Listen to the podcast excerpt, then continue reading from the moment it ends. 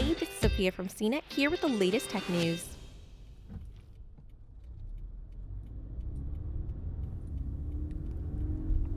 For more than a year, the Trump administration suggested it was readying changes to corporate average fuel economy and CO2 regulations last put in place under the Obama administration.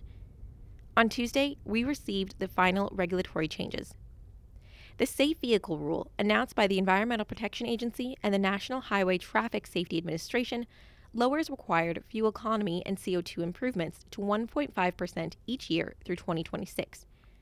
Under previous Obama administration regulations, automakers were set to increase vehicle efficiency across their fleet by 5% annually. Although the new rule relaxes the regulations a great deal, it's more stringent than the White House had originally proposed. The Trump administration first proposed a fleet wide average of just 37 miles per gallon by 2026. The official changes will result in an average of 40.4 miles per gallon. Under the outgoing Obama era regulations, automakers were expected to meet a corporate wide average of 46.7 miles per gallon.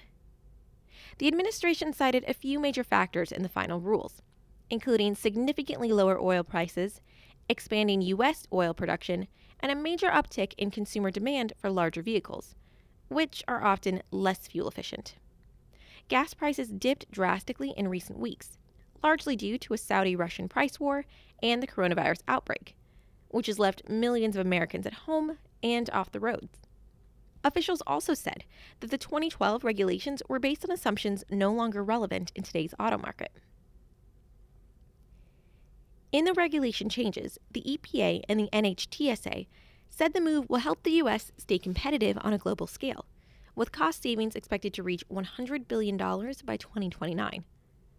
The Trump administration noted fewer regulations should help automakers produce vehicles at a lower cost and expects the average vehicle will cost $1,000 less. In turn, the theory is more Americans will be able to afford a new car, and that, in turn, will boost the number of safer, more fuel efficient vehicles on the road. There's no guarantee automakers will pass the savings along to consumers, however.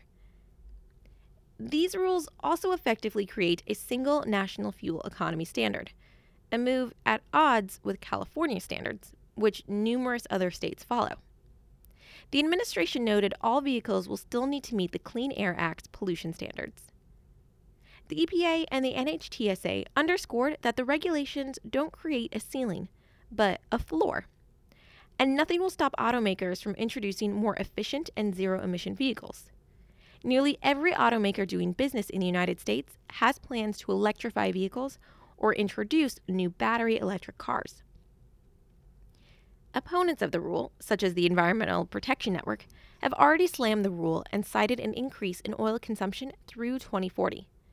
The regulations also remain at odds with numerous other countries, which continue to dial up regulatory efforts to curb emissions and increase fuel economy in an effort to combat climate change. For more of the latest tech news, visit cnet.com.